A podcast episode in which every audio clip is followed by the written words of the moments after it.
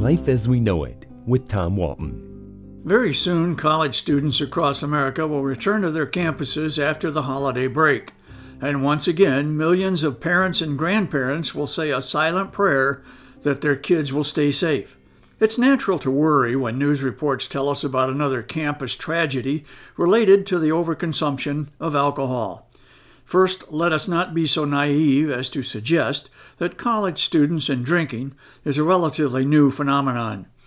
Beer and hard liquor have been the beverages of choice for generations of college students. But there definitely has been an uptick in deaths related to fraternity hazing of new members.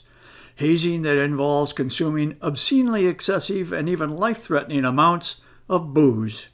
You need look no further than Bowling Green State University, where a young man named Stone Foltz died last spring after he drank heavily at a fraternity event and died of acute alcohol poisoning. The fraternity was subsequently suspended. Bowling Green is hardly unique. Cornell University suspended all Greek organizations events for a semester when an 18 year old freshman died after a fraternity event at which alcohol was served. San Diego State University suspended 14 fraternities after the alcohol related death of a new member, called a pledge. For decades, hazing deaths on campuses averaged about one a year, now we're up to about five a year. This includes students who died of physical hazing and alcohol related incidents, as well as bystanders who died as a result of dangerous fraternity behavior. Just how dangerous that behavior can become was evident last month when a 20 year old college junior and fraternity member at the University of Nevada, Las Vegas died after participating in a fraternity sponsored boxing match against a member of another fraternity. This Fight Night event is held annually, apparently with the university's knowledge. I'm guessing there will be no more of them going forward. Why do these tragedies keep happening? Experts say that alumni have impeded efforts to make fraternities safer, including banning alcohol from the houses. Many universities are also reluctant to crack down further for fear of losing donations of fraternity alumni and becoming less desirable to applicants looking for a social experience in college. All I can say is the experts never asked me.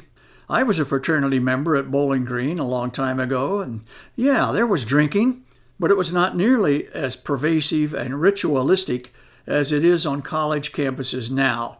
It might be heresy for an old frat guy like me to say it, but I would be fine with tighter regulation of Greek related events including permanent suspension of fraternities whose abuse of the rules leads to death. It may one day even become necessary to ban Greek organizations completely. Alfred University in New York has already done so.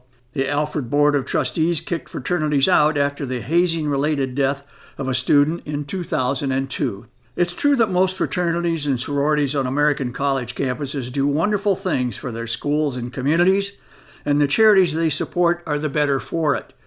But does the upside justify the tragedy of lives lost? Hardly. Life as We Know It is written and hosted by Tom Walton and is a production of WGTE Public Media. Life as We Know It with Tom Walton can be heard on WGTE FM 91 every Monday afternoon during All Things Considered at 5:44 p.m. or hear past episodes at wgte.org/life.